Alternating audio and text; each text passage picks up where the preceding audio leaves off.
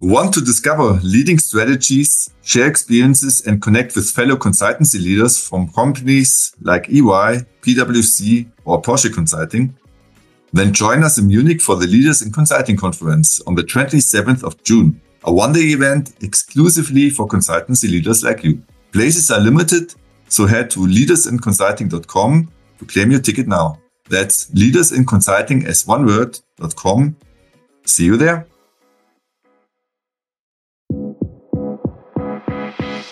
And so by gathering together with my peers and hearing what they're doing, I can benchmark what I'm doing and locate myself in the universe of my peers and realize, okay, I'm safe. I can keep doing what I'm doing here. But they're eager to do it. You're using the power of the attraction of a peer group. You're harnessing that power for your desire to drive business development. It's a two-step process, not a one-step process. I'm not asking you for a sale. I'm using the power of peer groups to create a relationship, after which then I can ask for a sale over time. Do you want to grow your business and learn best practices from other leaders in consulting? Then this is the place for you. Welcome to the Leaders in Consulting Show. This episode is powered by Sawoo, the company that can help you drive thought leadership, hiring, and sales for your consultancy via LinkedIn. Check them out on sawoo.io, SAWOO.io.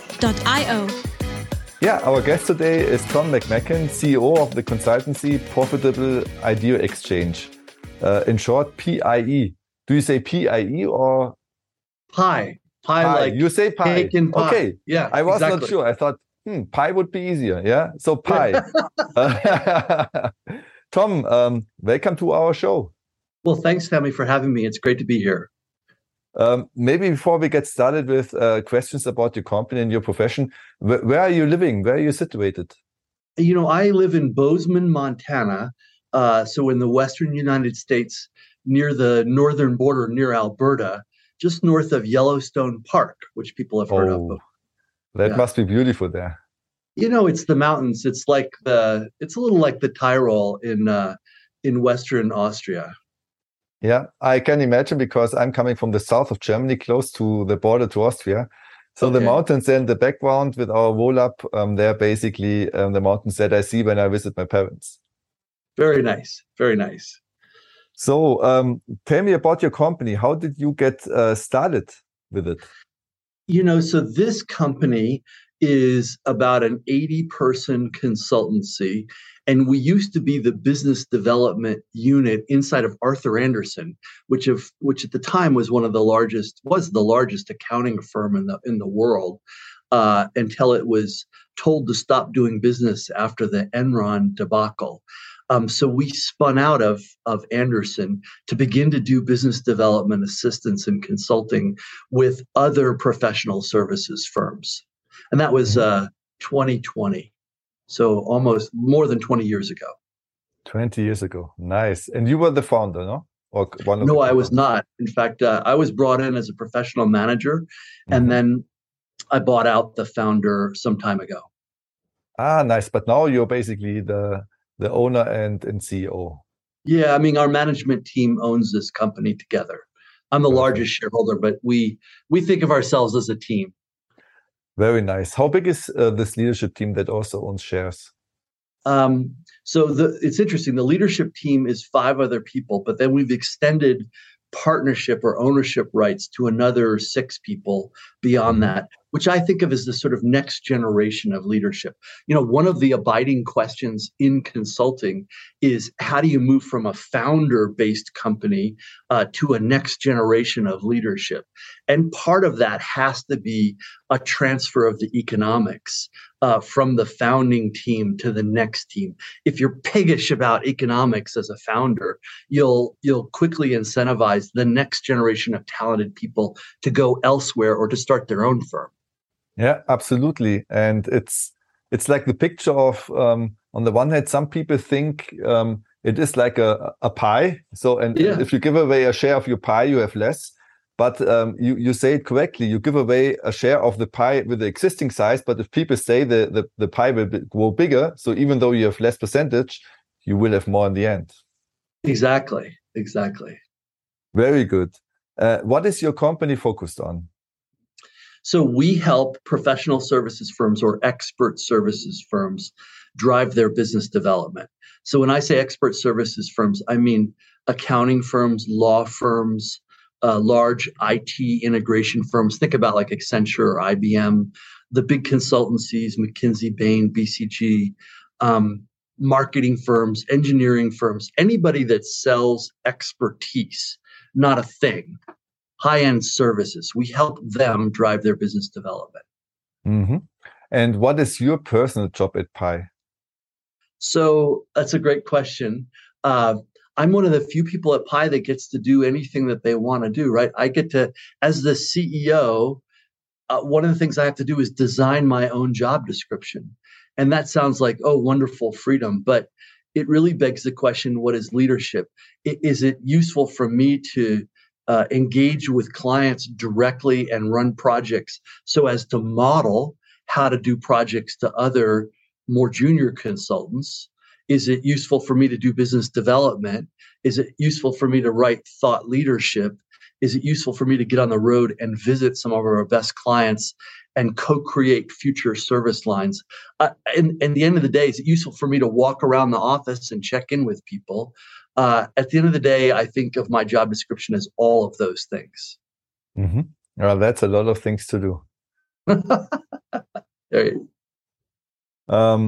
Can you already told us the size of your company, so it's around 80 employees, and I saw at least on LinkedIn that you are recently also growing quite well, correct?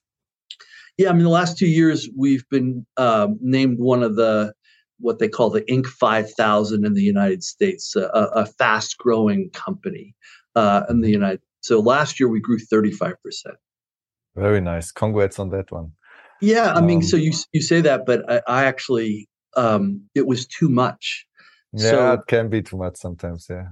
When you have a people business like consulting, it doesn't scale like software. You can't double the size of the company in the next year. So we've consciously tamped that growth back to 20 or 25% this year because we need to catch up with our systems and our culture and our training and make sure we keep our eye on quality so that anyway, we don't lose clients in our rush to grow. So you know, you say congratulations on 35%. It felt a little like it was out of control, and we need to bring it back into control.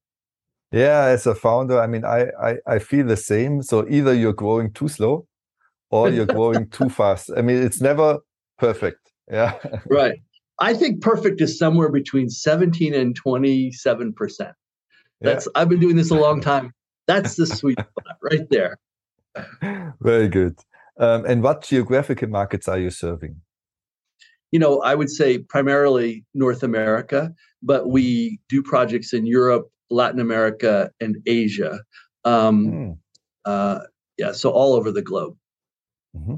I mean, like a large client of ours is based in Paris. Another one's based in Ireland. Two are based in the UK. Yeah, all over. Very good. And Paris must be, I mean, kudos, because getting a foot in the door in France without probably having someone who's fluent in French, that's not easy. Yeah. Yeah, I mean, we have fluency as a capability here.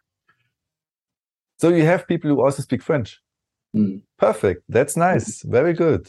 Yeah. And can you give us a proxy of the size of a normal project that you have? However you define size, be it man days, be it like volume and revenue, whatever.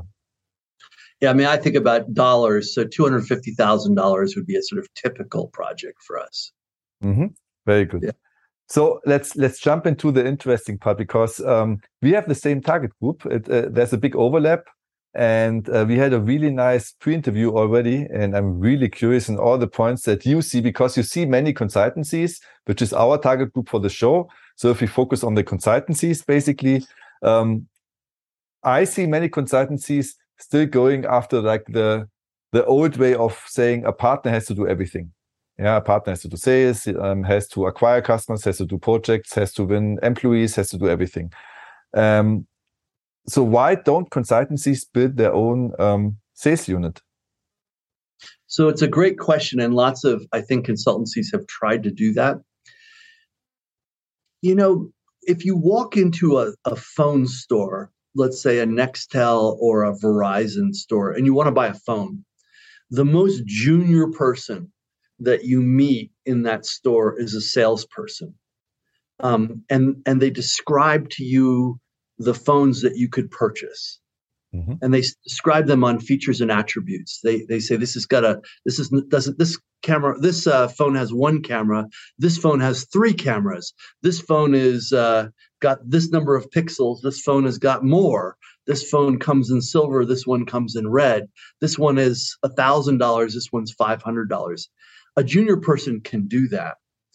In professional services firms, expert services firms, junior people have a hard time consummating sales with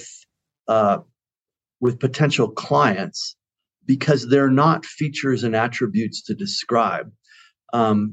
Consultancy services are sold on reputation, relationships, and referral, and it takes senior people to describe the stories that apply to a situation. So if you're a potential client and you've got a problem, say you were just hacked, and I'm a cybersecurity expert.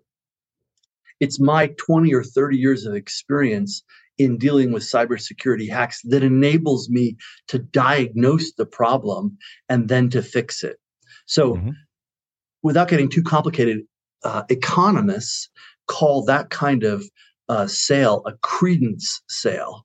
And a credence sale is where the person that is doing the work also diagnoses the problem, and it requires an extra level of trust. So I'll give you an example. If I had an old broken down car, a Datsun B210, and I was driving it along and it made this noise, ping, ping, ping, and I took it to the mechanic would diagnose the problem and then fix it. So if they were an unscrupulous mechanic, they might say, you need a valve job and that's going to cost you $3,500. But if they were a scrupulous mechanic, they might say, it's an old engine, put some high-grade gasoline in it, and maybe the ping will go away, but you're just going to have to live with it. That requires an extra degree of trust that we don't need to give a junior salesperson selling a phone. And so that's why in consulting, they often talk about grinders, minders, and finders. So the most junior people are locked in the basement, and we feed them work underneath the door, and they work all night long, and they're not allowed to talk to clients. And minders have a team of those grinders, and they talk to clients. And the most senior people are rainmakers. They're out there diagnosing problems and winning new clients based on their reputation and their experience. So it's hard. It's hard to think about selling expert services like you might sell a phone.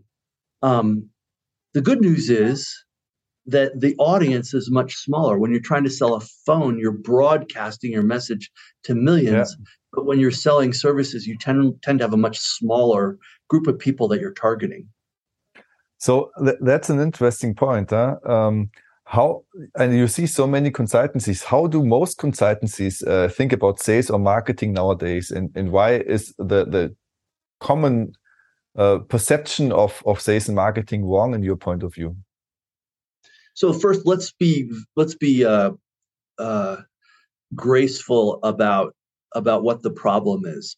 Yeah. Most of us that are consultants didn't go to school in sales and marketing. So if I'm an accountant and I work for KPMG, I went to school to become an accountant, and I was a grinder. I did taxes for companies. Then I was a minder, and I organized teams of people to do taxes. And then before I'm extended a partnership, they say you need to, as you said before, expand the size of the pie, which means sell more. And for the first time in my life at 35, I'm being asked to sell work, and I don't know how to do it. I've never taken a class in it, or I'm a lawyer, or I'm an HR consultant. Yeah, I've seen it in my consultancy career where, sorry to interrupt, but I see exactly that you get really good at executing. You, at some point you manage projects, but most consultancies don't teach you and don't give you the tools or help to basically become so to say, rainmaker, or someone who's able to build connections and get in touch with potential clients, and then over time, get your first projects. Exactly. So I think thrust with this problem, given this problem of the need to sell where you haven't been trained in that, most consultants rummage around in their general knowledge and they say, oh, well, I know how to sell. It's like a sales funnel, isn't it? You get a bunch of leads and then you pre-qualify the leads to see whether it's a good fit. And then you send them materials and you pitch them and they either say yes or no. And out the bottom of this funnel, drip, drip, drip, many leads comes a few new clients. That's the model that they have in their mind. And I don't think that's a good model for consulting. And I'll say why. It presumes, there's an assumption there, that there's an infinite number of leads.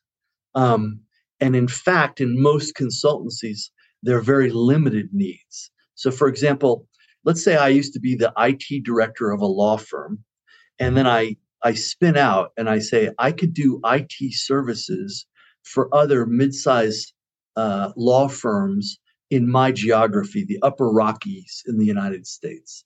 And so I create a list of all the mid-sized law firms in the Upper Rockies, and it numbers 250 firms. So there are 250 CIOs in those firms that I want to serve. I can't just be pouring those leads in the top of the funnel, because what happens when I'm done with those 250? Where do I go? I think a better metaphor, Sammy, is that we have a garden, and each one of those 250 relationships is a seed, and we plant those seeds, and we water and nurture and add value and grow those seeds, and they bear fruit over the course of our career when they're ripe, when they're ready. Most people don't need a cybersecurity expert until they've been hacked or until they merge with another firm. And then they go, you know, I've known Sammy for so many years now. He's such a smart guy. He's always at the center of the latest changes in law firm cybersecurity. I should call him. And suddenly that fruit is ripe enough to be picked. So I think of that. That's the single thing I think that consultants get wrong, is they think they're selling a watch or a pen or software where there are an infinite number of leads. In fact, what we're trying to do is get to know all the people in the small cohort that we have a right to serve, and then cultivate those relationships over a long period of time. Yeah, and this cohort is much smaller, as you said. It's not like thousands of people. It's usually hundreds, maybe at most 1,000 people who are really the champions that can get you into a company and get you as a new vendor, so to say, listed. And I really like what you're saying, because it also resonates on how I think about sales and marketing for these companies. And you mentioned something really, really nicely also, besides the whole notion of you're rather a farmer than someone who's a sales hunter who's just pouring in new ones. Then you're also not a broadcaster where you just blast out messages to everyone. And you had a really nice term. I just forgot it. How did you call it instead of broadcasting? Narrowcasting, right? So, I mean, we know narrowcast. We know that broadcast is inefficient. If we buy television ads at the Super Bowl or the World Cup, it's very expensive and it goes to everybody. If I'm an accountant and I have done some work for two mining companies in North America, and I've done a nice job for them, and I feel like I have a right to build a mining company niche, if you will, a practice doing accounting for mining companies. So I list all the mining companies in North America, and they number 125. And so I think I need to get to know 125 CFOs of these mining companies. If I put a Super Bowl ad out at $5 million a minute, I might hit those 125, but I'm going to hit so many other people for whom my message is not very interesting. And so the internet has taught us that we can tailor our marketing pitches to very narrow niches. And while the per impression rate might be higher, it's the total dollars expended is much lower because it's very targeted. You can find those 125 and send out very targeted thought leadership, very targeted marketing impressions to those people. So I think of that as narrowcasting. Figure out what's the small niche. Look, if I do work for 4 mining companies and I have revenues of $4 million, so $1 million a piece, and there are 125 CFOs of mining companies I'd like to work with. If I could work with 4 more of those 125, could double my revenues to $8 million. So we're playing on a very different scale. It's a narrow scale, not a broad scale. We're not trying to sell a $1 keychain to 45 million people. We're trying to sell a $1 million engagement to a CFO. Yeah, and that also implies that building relationships is really important. So it's really getting to know that, knowing whom to target, and then getting to know that person, adding value and building a relationship over time. So the problem that I see with some consultancies I'm talking to, we start, of course, with who's your ideal client? So I'm asking them pretty broadly, who do you think is your ideal client? More often than I hope to hear that, the answer is the CEO of the DAX company. So like the Dow Jones. I want to talk to these. And I says, really? Why those? Yeah. What kind of projects did you do in the past? And so on and so forth. So how would you take someone by the hand who, in my point of view, doesn't have a clear picture yet on whom they really want to target? They want to go after something that is prestigious, but it's not what they should do. So what kind of questions do you ask, and how do you guide those people towards the right target group for them? It's a great question. It's the question, because I think when we engage with clients, it's this question of what is the narrow cohort that they should go after that they can't answer. And because they can't answer this question, or they can't agree amongst the partners on what the highest priority is, they never get anything done. And so it is the central question that you're asking. And so I think the first place I ask is, what are 2 projects or 3 projects you've done over the last couple of years that you thought you did a really good job for the client on? And so that gets us to case studies. Where have you transformed? So you might say 80% of our business is working, doing taxes for car dealerships. But we hate doing taxes for car dealerships because it's a commodity and there are a lot of people that do it. But we did do 2 engagements with Indian casinos in the United States. And we thought we did a really nice job. We were really helpful to them. And they really appreciated our specialized knowledge around gaming. So that's a case where you've done a really great job and you feel differentiated. So why not just ask yourself, how many Indian casinos are there in North America, and begin to call on them with that specialized case study of change that you were able to affect. So that's the first piece of advice. The second piece of advice I would give is, don't let the perfect be the enemy of the good. And so by that, I mean, if you have conflict in your practice amongst partners, don't limit yourself to one. And say to yourself, what are the 3 to 5 places we think we've made a real difference and have a right to do more work because we did such great differentiated work? And so the person in cybersecurity can say, I did a great job with law firms, mid-sized law firms. And the person in HR can say, I did a great job finding diversity and inclusion officers in mid-size manufacturing companies.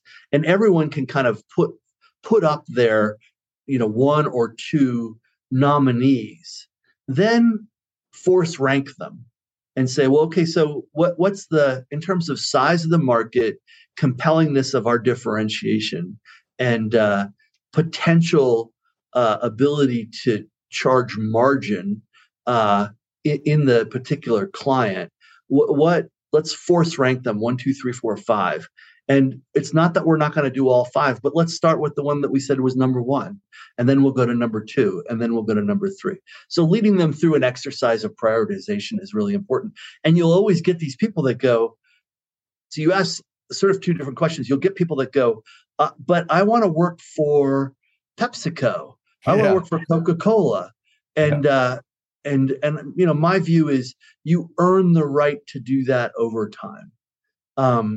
And the way people get into Coca-Cola is not that they pitch the CEO of Coca-Cola and they're so blindingly compelling that the CEO goes, oh, silly me. I should have hired you a long time ago. And our cans should all be blue, not red, because you say they should be blue. The way people get into Coca-Cola is that they work for a mid-sized beverage company, and the person that they work for gets promoted to be CMO. And then that person gets recruited by Coca-Cola to run their monster drink division, and they bring you along. So, you know, earn the right to do the work that is prestigious over time. Mm-hmm. Yeah, I like it a lot because it's also realistic, to be honest. Yeah, I mean, I've never seen that happening, what you just described. Someone pitches a CEO of a big company, and they, I mean, if they don't have any access, that will never happen. And, it's by the way, TV, I think that does it to us. It's like the television show Mad Men. Like, we're gonna all get dressed up, and we're gonna go in, and we're gonna make the pitch, and our fortunes will be decided one way or the another. These are very consequential decisions that executives are making, and they make them with people that they've worked with before and that they trust, and that have an established reputation of being successful in what they do. They don't take wild risks with an unknown company that says the Coca-Cola can should be blue. Never happens. Yeah, and by the way, if you are successful with all these mid-sized companies that you can help, you might not even need these big companies anymore, but you might be much easier to get those at the end. But it's not necessary to have these big brand names to build a nice consultancy or boutique consultancy. You can still make a really, really a big company out of that if you focus on that. And that's maybe a fallacy where people think, oh, but then I only have like 200 people to talk to. I cannot be that. I mean, that's too few. It doesn't work. Yeah, they feel at least like this. So my question now is, where does your company come in? It's like what do you do to help such a boutique consultancy start winning the right way? So we do a full range of services, from this kind of segmentation consultancy to kind of strategic and tactical planning for companies. But and so most consultancies have two forms of new revenues: existing clients and new clients. And typically, in a mature consultancy, 70% of their new year-over-year revenues come from existing clients, and 30% come from new clients. So so far, we've been talking about new clients. But there's a huge part of what consultancies do that are established, which is expanding their remit, expanding their footprint within the client that they already serve. And so we do an awful lot of account planning for clients. They work for Coca-Cola, but they work for a very small distributor, bottling distributor in Atlanta. So they have a foothold, and they know that this is a $20 billion company, and they're trying to figure out, how can we spread inside of Coca-Cola? We're doing good work over here. We set up a new website for them, and they're very happy. So how can we spread? Or we did a nice website, but they don't know that we also do training, or we also do events.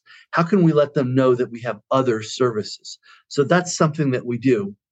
An awful lot of what we do is set up community. Okay, can we stop for a second? Because just one follow-up question there.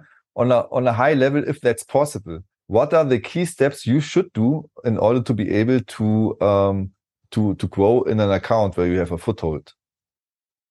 Yeah, so I mentioned sort of two dimensions, right? Mm-hmm. One is you can do more of the work that you're doing right now mm-hmm. in other divisions of the client, and you can do other services for your current buyer in the client, or you could also do it for other divisions. Mm-hmm. So you can map that on a matrix, right? So one axis would be new services, and another axis would be new client divisions. And you can say, where are we playing right now? Well, we've got a green square in that matrix that is where we're now. We're offering this service to this division, another service to another division. But there'll be a bunch of white space, a bunch of white cells that represent opportunities. So the next thing you do is ask yourself, what are our highest priorities? So going back to what do we have a right to sell? Where do we have case studies that are compelling? Where are we not just aspirational in our offerings? We can rank those cells and say, you know what, our top 5 opportunities are to do exactly what we're doing right now. A website for the Atlanta bottling plant for another bottling plant in Washington, D.C. Mm-hmm. And so that's our highest priority, because we've got something we can show them. We've got a very strong reference. And we've heard that the CEO of the bottling plant in Atlanta is friends with the bottling plant CEO in DC. So we can maybe get a reference. So that's our lowest hanging fruit. So mm-hmm. we force rank all those squares, and then we map out relationships, and we ask ourselves, what are the relationships we need to sort of create in order to get introduced? So could we ask the CEO of the bottling plant in Atlanta at the next bottling convention to invite the DC bottling plant CEO to dinner with us? Would they be willing to do that? We could all talk together about business, and we could begin to establish a relationship. We're not going to pitch them at that meeting, but we're going to earn the right to say, you know what, I'm going to be in Washington, D.C. in a month. I'd love to stop by and see your operation. Bob in Atlanta says you do a wonderful job.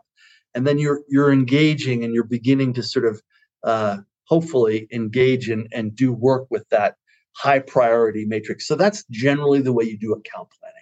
Mm-hmm. I like it a lot. And you know why? You're really good in explaining things that might be complicated in a structured way, with a framework that someone can take away from this conversation and directly execute. So right, thanks good. A lot already for that. I like it a lot. It makes it much easier to think about account planning. And then you already started something, but I interrupted you. You wanted to say something about communities. So an awful lot of what we do is build communities of existing clients and targets. So if there are 200 executives that you want to get to know, so we'll go back to CFOs of mining companies. So I'm an accountant. I've done work for 2 mining companies. I've decided I want to get to know 200 other mining companies because I have a good story to tell, and I don't know how to reach them. Do I just pick up the phone and call them and say, hi, I'm Tom. I'm your mining company tax person. You should call me. It's hard, right? It's scary. I don't want to do that. So do I send out direct mail? How do I reach these people? So what we found at Arthur Andersen, and what we've been doing for 20 years, is that we can invite prospects to a community of peers that is a non-selling interaction, and they find that valuable. And in that way, we can get to know them. So mm-hmm. in this case, if our client was the accountant, we would say, great, you've got 200 CFOs you want to get to know in the mining sector. Let's set up a mining CFO exchange, and we'll have it meet virtually quarterly in small groups of 12. And what we'll do on your behalf, the client, is call those people up, and we'll say, Sammy's standing up a group of mining executive CFOs to talk about the changing regulatory environment, the changing tax environment, and in general to sort of talk with each other about best practices. They've hired us, PI, as a third party to keep it sort of professionally facilitated and make sure it's not a selling thing. This is not a webinar. This is truly a community of best practices. But we're going to brand it as Sammy's group, and you're going to be the host of the group, even though I facilitate. And what's going to happen over time is you, the client, are going to get to know all these executives, and you're going to earn the right to stop by the next time you're in Toledo or Toronto and pay a visit to them. And it's going to be a warm relationship, not a cold call. And you're going to say, you know, you just bought that mining operation in Santiago. How has tax preparation gone in Chile for you? I don't know if you know, but we have an office in Chile and I've done a lot of work in Chile. I'd love to tell you what we've learned over 20 years of working in Chile about tax preparation. And the person goes, oh, I didn't realize you were such an expert at Chilean taxes. Would you mind taking a look at what we do and just and maybe suggesting ways in which we might improve the provision of our taxes there? That's the way consulting gets sold. So you do that and you come back and you say, I suggest you do three things. 1, 2, 3. One of them I can't do. You need to hire a lawyer for that. But here's a lawyer that I would recommend. You earn a lot of trust when you say to people, I can't do that. But these two things, I could do them for you. This would cost $100,000. This would cost you $200,000. Here are examples of where I've done that before and the change that I affected. I'd love a shot at helping you out with this. That's the way consulting is sold. So we build communities of people that are in that 200-person cohort that consulting practices want to serve. So we've done that for, you know, CFOs and chief security officers and chief operating officers across many lots of different sectors, manufacturing, finance, software, you name it. Consulting firms have different subsets or cohorts they're trying to serve, and we round them up. I'll give you an example. The best one, this is a fun example. I talked to a law firm. They're in Colorado. And in Colorado, it's legal to buy and smoke marijuana. And it's a farm state. And so they do a lot of commercial hemp production. But in the United States, the production of cannabis is, while legal, it's illegal to go through the banking system. So it's an all-cash business, and it's fraught with legal peril. So this law firm had done some work for some big hemp farms and some retail chains of marijuana clinics, whatever, shops, and they'd gotten pretty good at it. And then they had the good idea that they should do it in California and Oregon and Washington and Nevada, because in all those states, marijuana is legal as well. They go, we have a right to build our cannabis practice in those states. So they hired us to go create a group of general counsels, the chief legal officer of mid-sized cannabis companies in those four states so that they could get to know them and they could begin to sort of share best practices and earn the right to go to San Diego to a mid-sized marijuana distributor and say, you know, we could help you with your banking problems. We've got 10 years in Colorado doing exactly this sort of work. Anyway, those are the sorts of things that we do. Very nice. Do you know by heart maybe how many of these chief legal officers were there per state? Do you know that? Just out of curiosity. We ended up putting together a group of about 45 of these out of a possible, I think, pool of 100. We were successful at recruiting 45. Wow, that is like a really good success rate. So it's 45%. So I'm not pitching them. I'm when I call them up and ask them to join, I'm not saying, do you want to go to a webinar and be sold to. Who wants to be sold to? No one. I'm saying exactly, yeah. The world is changing. How would you like to be in touch with people that have the same legal problems you have, but are in different geographies, to compare notes? You have a common enemy, the federal government and taxing authorities and local authorities. How about you guys get together and talk about what's working and what's not? And they're like, I'm in. It's free. It's virtual. It's an hour, once a quarter, my true peers. So I always say to people, you don't need to hire us to do this. You should just do this. It's a good idea. No, I love it. It's really nice because the numbers speak for you. Huh? So if you talk about cold outreach, usually you have, like, if you're good, between 1% and 3% reactions to your cold outreach. You are at 45%. And over time, and that's really good, because in the beginning you said not everybody is willing to buy right now or has the need to buy something right now from you. But they get to know you, they start to trust you, you give them so much value that they're inclined to at least think about you also when they want to solve this problem. So maybe you're not the only one, but you're in the mix of the top 2 or 3 vendors who get to pitch in the end. And buying that right by providing a lot of value is amazing. And it's an amazing long-term strategy. So I have one thing that maybe some marketing people then say, you're just doing like an online event, yeah? Why don't we fly those people out to, I don't know, yeah, the biggest farm in the United States or Mexico or wherever? Let's have a really fancy long weekend and let's spend some money on those people. Why don't we do that? Because I don't believe that those people just come because I invite them to an online event. That's not enough. Yeah, so that's a great question. Marketers love to throw parties, and the fancier the party, the better. And so they're inclined to say, let's have a summit in London at a swell hotel, and we'll spend a lot of money getting everybody all together. The way I think about it, so I have a son and a daughter, but my son's 22. He would never ask me for dating advice, ever, because I'm his father. Not but really. If he did, I would have some advice. And the advice is that if you met a potential partner, that you should start slow. So in American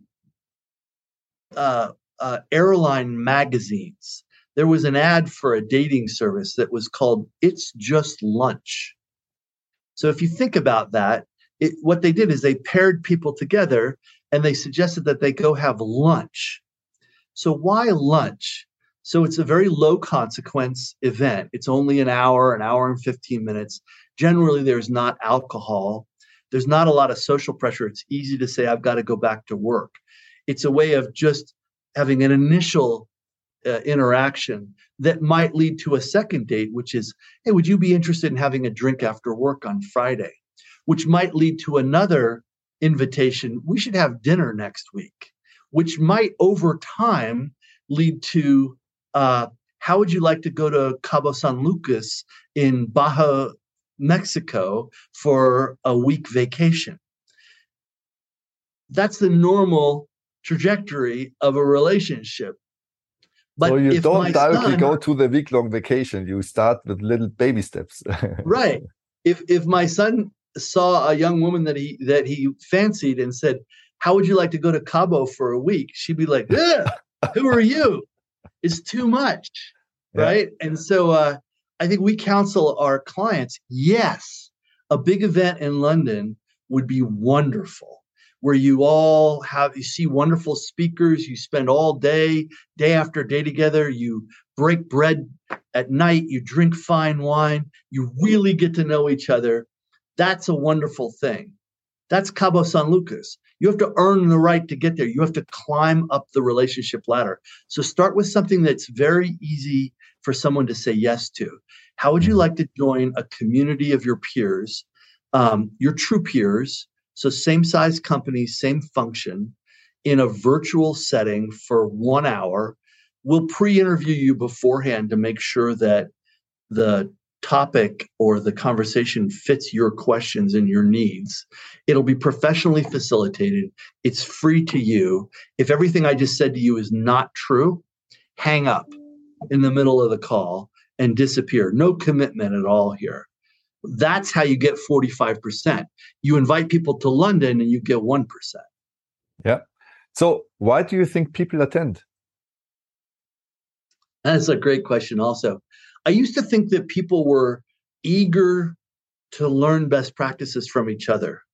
Executives were greedy to know what each other were doing. I think after 20 years, I start to think that people are scared.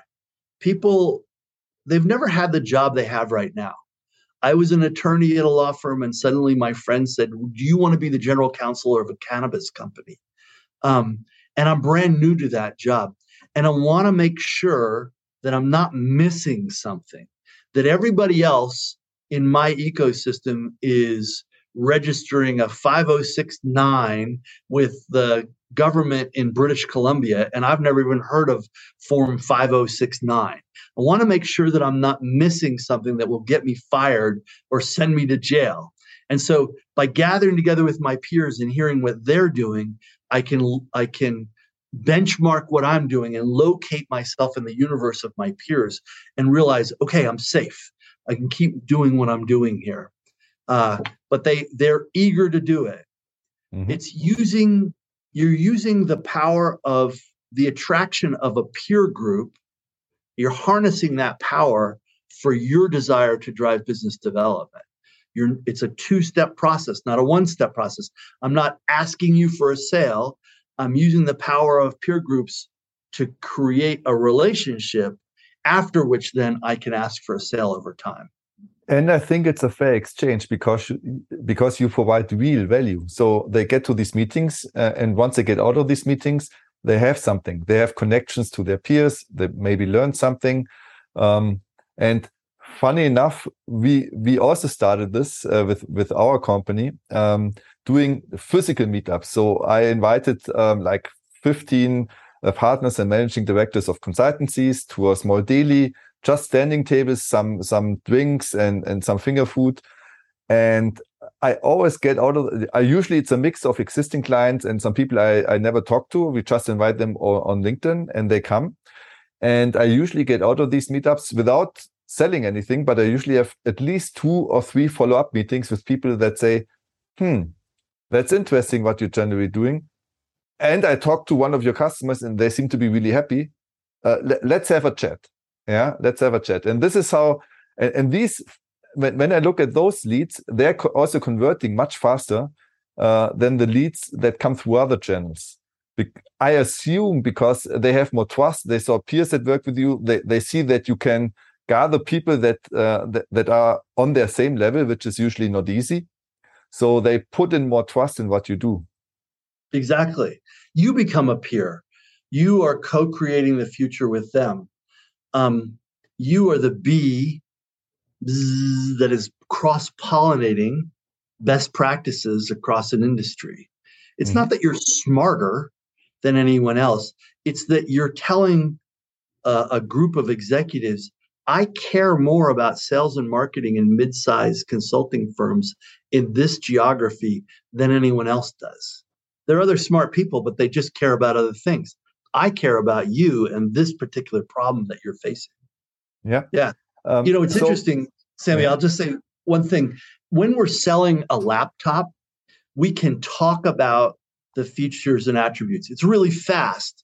It's got lots of pixels. It's the screen size is quite large. It's light. We can talk about the features and attributes. When we talk about expert services, we can't talk about it. So can you imagine going down the road in the United States and seeing a billboard on the highway that says, Tom is the smartest attorney in all of Montana.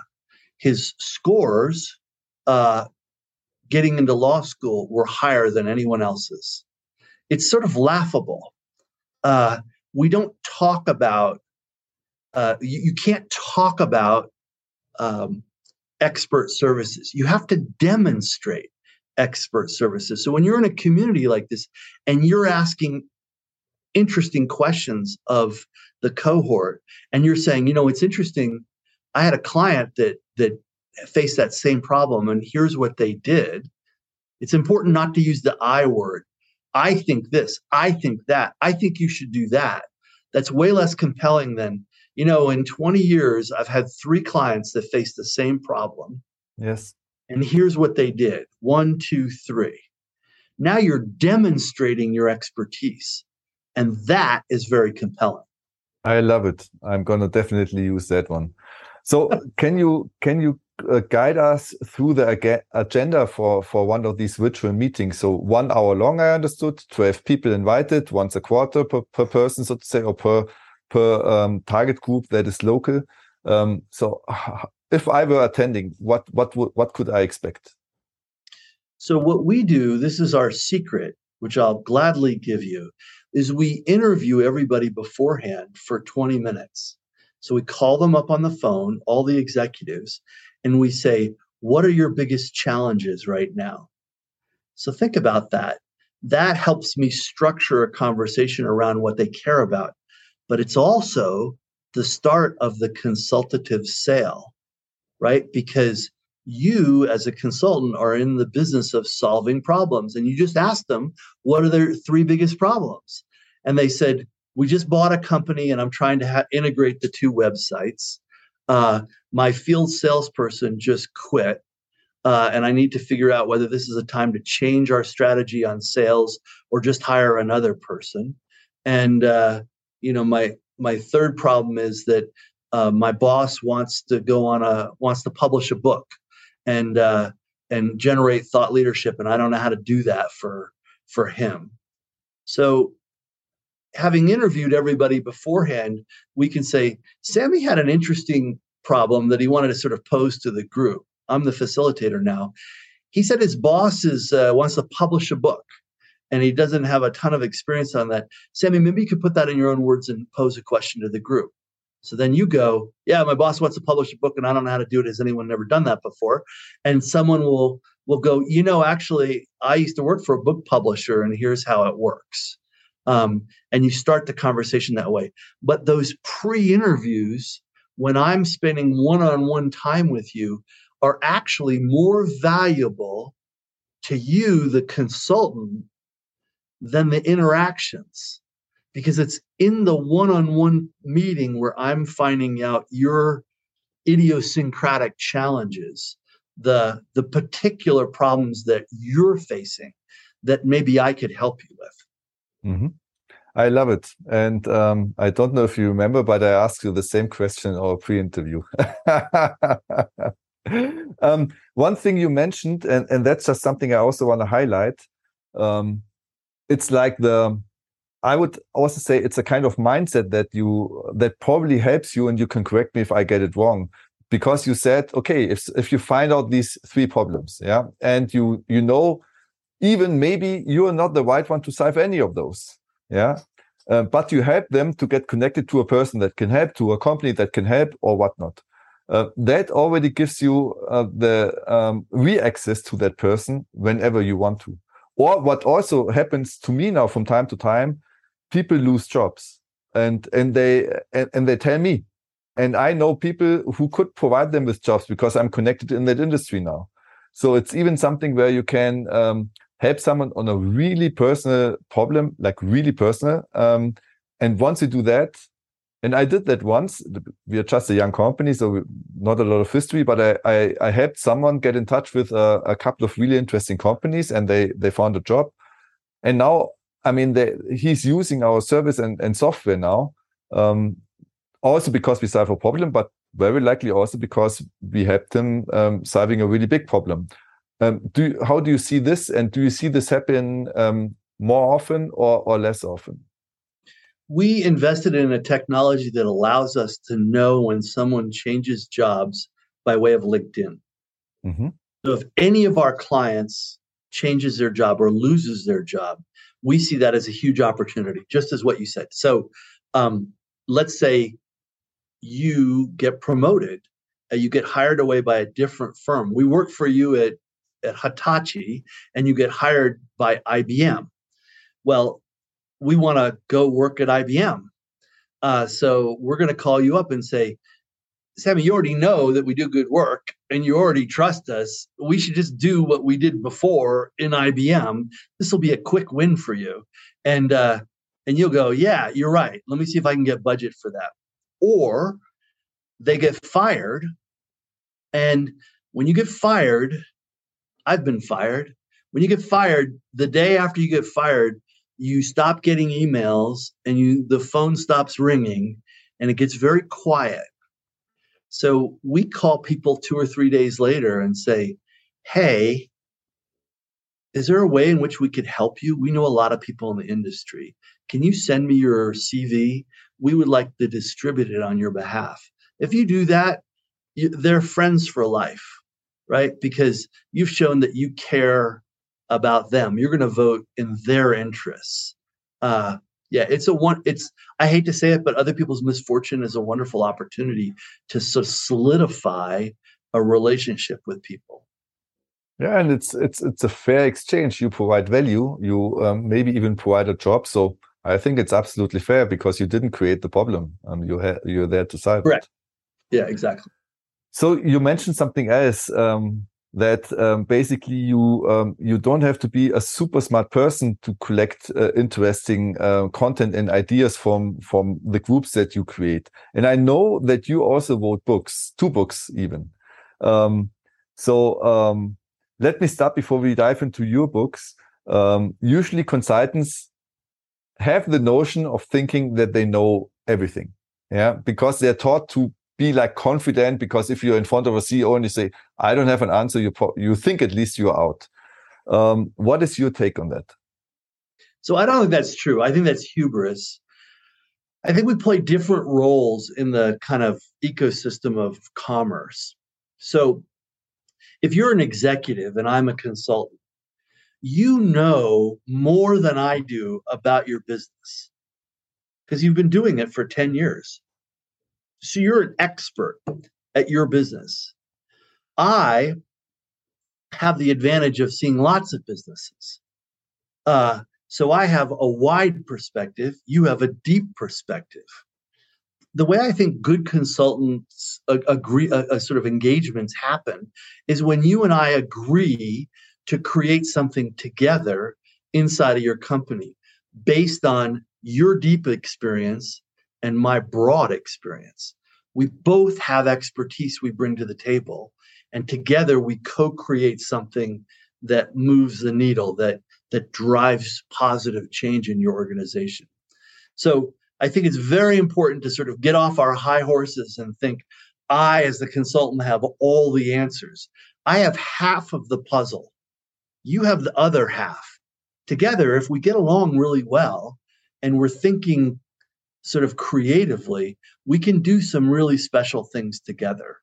The other thing is, the world is changing constantly. New laws, new market forces, interest rates are going up, interest rates are going down, war flares up here, there's stress in Taiwan, chips are under, the supply chain for chips might be under pressure. There's a lot of things that are happening every single day.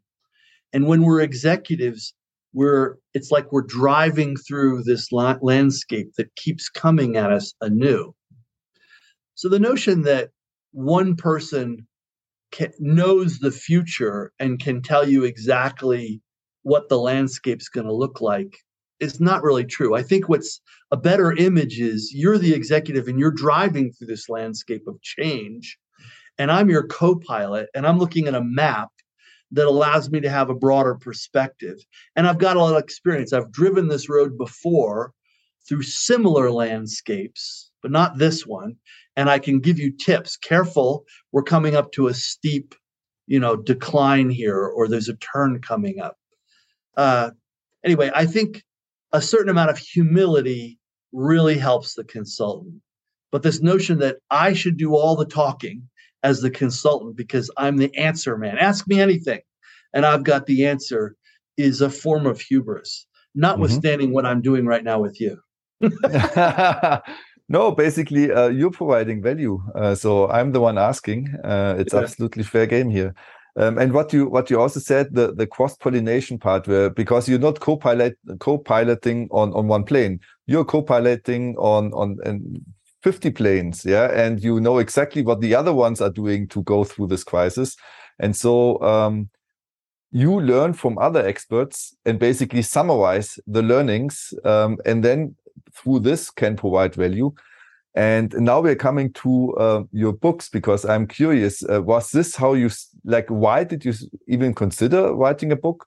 How did you do it, and what outcome did you expect, and then have ex post, so to say? Yeah, so I came into this firm. I mentioned I bought this firm when it was $1 million, when it was fairly small. Mm-hmm. And I was interested in, how do you grow a professional services firm? How do you grow a consulting firm? And I had come from a different industry, from private equity. Mm-hmm. And before that, from baking. And so I didn't know anything about consulting or how you do business development. I had written a book before about baking. And Wait. What's the title? Bread and Butter. That's amazing. Can you buy it online? Of course you can. Yeah, it's on Amazon. Put it into the show notes. That's amazing. Okay, go on, please, Tom. Okay. So I knew that when you're writing a book, you have permission to do what you're doing, which is to ask a lot of people questions and learn. So I said, I'm going to ask rainmakers in expert service firms and consulting firms, how do they sell? I'm going to ask 100 of them that, and then I'm going to teach myself how to sell and grow our firm. And so I asked 100 different rainmakers, and then I just sort of boiled it down and said, there's 7 different elements to bringing on new clients, and it was useful to people. And so then I was asked to write a second book. The first book is called How Clients Buy, and it answers the question, how do consultants get new clients? Under what conditions do clients choose to pay you, Sammy, money to help them? That's the question. The second book asks the other half of the sales question, which is, once you have a foothold in a client, you're doing work for a client, how do you expand your footprint there? How do you do more work? And that book is called Never Say Sell. Mm-hmm. So How Clients Buy and Never Say Sell, New Clients, Existing Clients, and Account Management. Those are the two books. And like I said, I'm not a smart person. I just, this is what, I interviewed the CEO of McKinsey on down, everybody across the industry that's smart about this. And I tried to distill what the best practices are right now. So I want to tie this back to what we're just saying, Sammy, because do you remember we were just talking about the consultant doesn't have to be the answer man. They have to be the bee that cross-pollinates best practices. Mm-hmm. So these books are an effort. You can call it thought leadership, but I think of it as a contribution. It's my contribution to the conversation around consulting and business development. And my contribution is not some brilliance that comes out of my mind, but it's all the best practices. It's what I've learned by asking lots of questions. Mm-hmm. It's that broad perspective that you can then, as the client, apply in your deep experience with your company. So mm-hmm. There's a recursive element here. You can see I'm drinking my own medicine, if you will. And that's what all consultants should do, is once they understand what that cohort is, the 200 people that they want to serve, they should interview them all and then begin to publish articles that talk about, here's what smart people in our industry do when faced with this problem or this problem or this problem. And you might think, well, you're not positioning yourself as an expert, but when you position yourself as that bee cross-pollinating best practices, it redounds to your credit. Mm-hmm.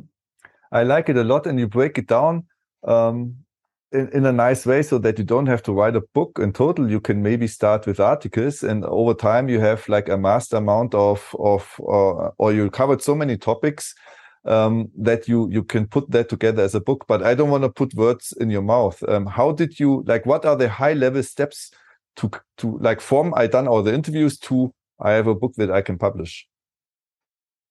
So I published a book before, right? So this is my third book. Never Say Sell was my third book. So you're an expert now. Yeah, right. I'm an expert now. And so in the United States, the way in which you publish a nonfiction book is you write a proposal. Mm-hmm. You don't have to write the book first. And the proposal typically has a sample chapter or two and then an outline.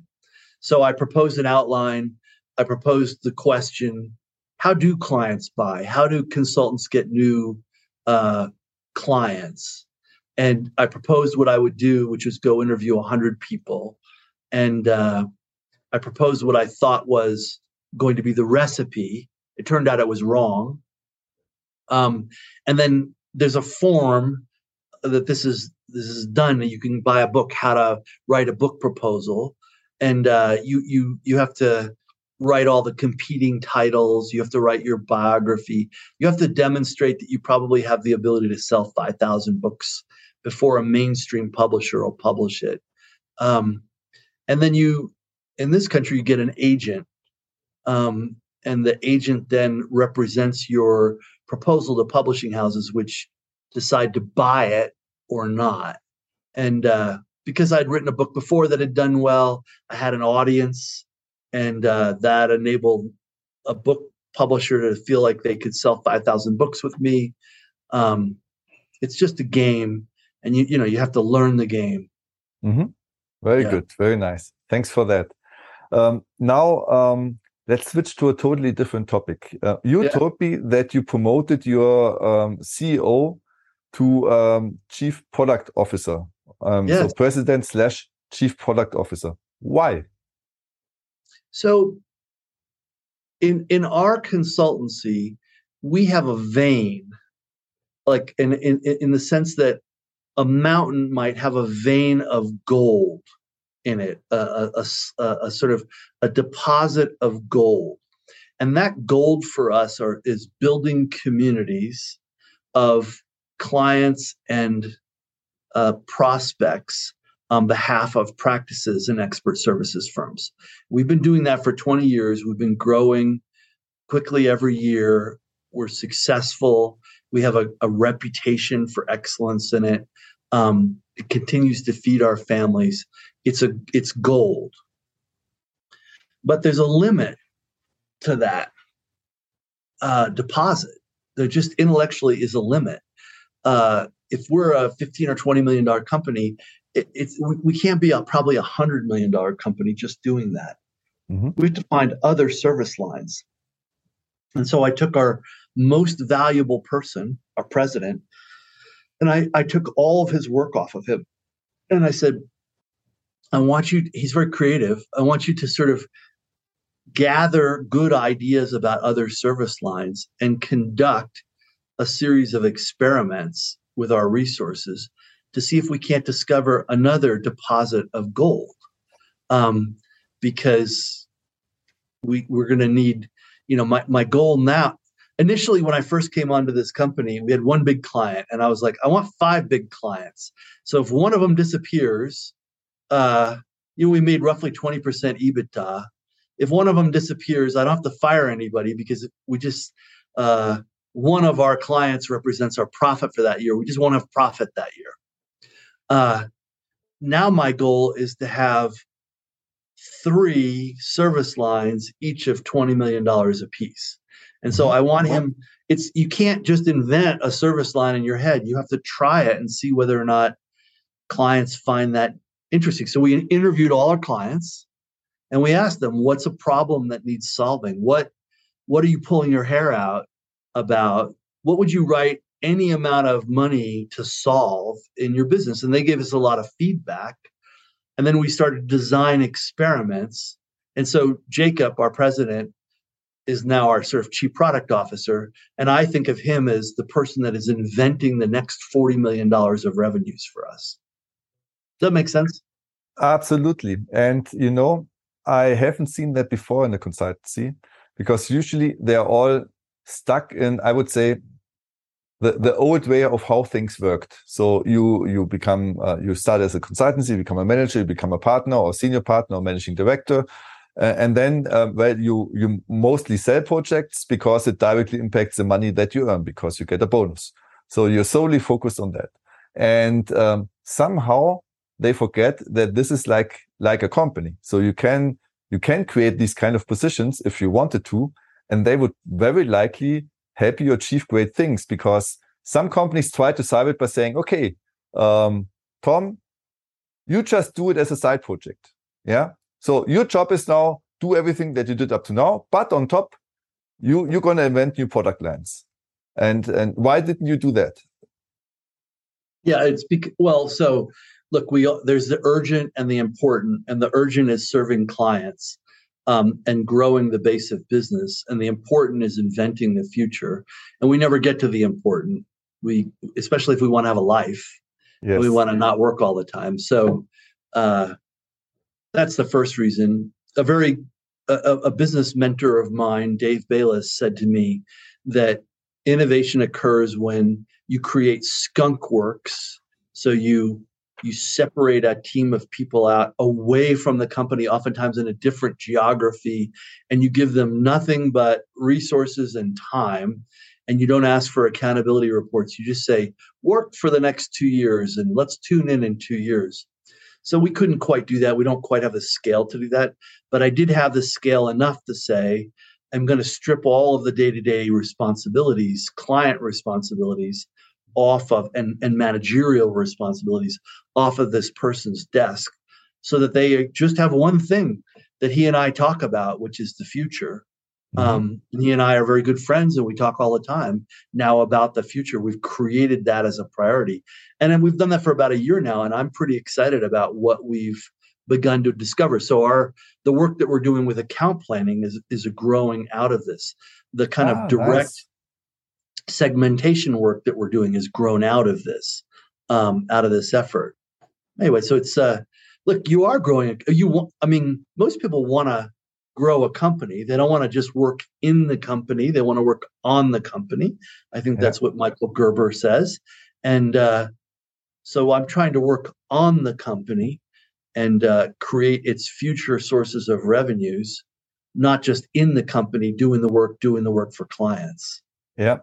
And it's a nice way on how you put it. And if you look at it even from outside, maybe if you are 20 partners and you take away one partner, you could say, worst case, you lose 1/20th of your revenue. Will not happen because you hand over, but worst case, you lose everyone because they're so attached to Tom. Yeah. But if you look at it midterm, this is like the opportunity to create like totally new business line that can double, triple, quadruple your whole company value and revenue, so to say. So it's an easy bet in my point of view. I just think that most partners of consultancies are so stuck in doing the day-to-day job, which is pretty stressful, that they don't take the chance to take a step back and say, okay, how can we build the machine better and not be stuck in the machine? So how you put it was really nice. So it's interesting. So I'm 60 years old, right? I'm older than you are. And my children are now out of university. And I start to think, maybe I want to do something else in my old age. I did a lot of work in Africa as a young person. I think I'd like to do some work there in my older age, in my last third of my life, which is to say that I want to retire at some point. So that begs the question, have we built equity value in the consultancy? Could we sell the consultancy to the next generation of leaders in the consultancy? Or is it just a collection of my relationships with clients and the expertise that I give them? And if I disappear, there's nothing left of the company. Well, I'm very focused, and I think most founders are, on creating equity value that could be sold in excess of just what their time is to rent it by the hour. Yeah, makes absolute sense. So, and this is the difference between a lifestyle business where you want to be the king and feel good about being the king and the rainmaker, and a proper business where you try to build a machine and you are not even part of the equation if you do the really good job in the end. So we're already at the end of our conversation. And I have 3 rapid-fire questions for you, Tom. Are you ready? I am ready. Perfect. What do you do to keep body and mind fit and sharp? I try and work out 4 days a week. And I love working out in the morning. Wim Hof says, win the morning, win the day. And so I always tell myself, because it hurts sometimes in the morning, but if I win the morning, I win the day. And then I meditate every day for 20 minutes. Those are 2 things. What kind of workout do you do? A combination of cardio and weights. Mm-hmm. Really nice. And do you also do these Wim Hof breathing exercises? No, I don't. I don't know those exercises. Yeah, because I just know this guy. If it's the correct person that I imagine, that's a guy who can basically go into an ice bath and stay there for an hour without getting Yeah. He's doing that with correct breathing methods, which is pretty interesting. I never tried it, but maybe you can look it up. It could be quite interesting. It always seemed chilly to me. And then my wife and I, we live in an outdoor paradise. So we always try and go hiking or biking. Nice. Yeah, that's nice. Look, I feel like I'll just be very clear about this. I believe that our business is in service of our lives, that we're not in service of the business's life. I tell that to everybody that works here. This business is not worth doing if it enslaves us. It is here to make our lives better. And so we work very hard to have, a limited amount of time we work at the office and to give ourselves the opportunity to enjoy the other parts of our lives. That's something you definitely should communicate to anyone searching for a job and if you want to hire, because I don't see many consultancy leaders doing that in practice. Even saying that, not many, but even executing that themselves. I see too many work too hard, where I think it's not about the time that you put in, it's about doing the right thing the right way. And if you think about it, you can probably achieve more by doing a little bit less and enjoy life, exactly like you said. So I really appreciate what you just said. Do you have a favorite business book? I really like the book Stories That Stick. Much of communication, sales, leadership of people, as storytelling. So smart people oftentimes speak in abstractions. I'm doing that right now.